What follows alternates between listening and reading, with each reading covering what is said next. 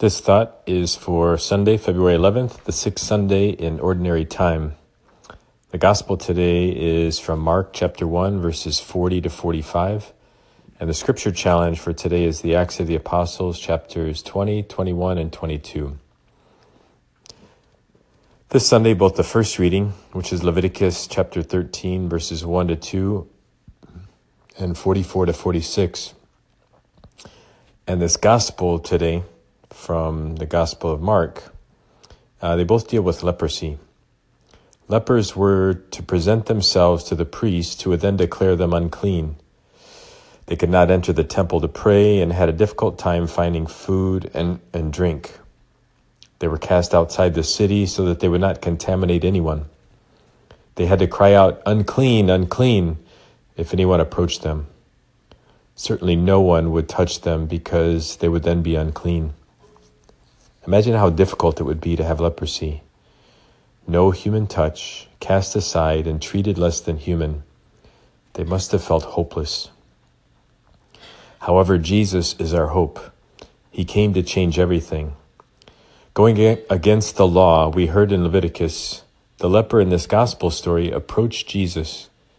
He did not cry out, unclean. This would have shocked people.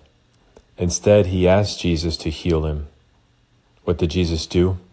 Quote, Moved with pity, he stretched out his hand, touched the leper, and healed him. Jesus touched him. Jesus, the great high priest, did not pronounce the leper unclean, but made him clean.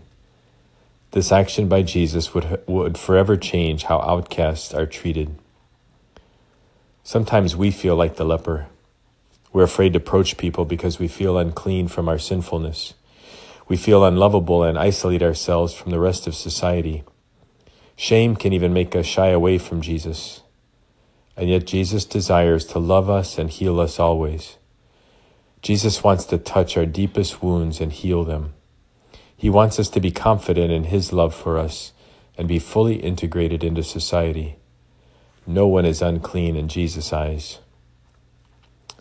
Sometimes we label others in our society as unclean the poor, the homeless, the marginalized, the elderly, the disabled, the sick and dying, etc. I know that I've been guilty of labeling, labeling people by their appearance rather than looking into the heart like Jesus does. I ask, the, I ask the Lord for his grace to see everyone as he sees them. St. Francis of Assisi at one time was repulsed by lepers.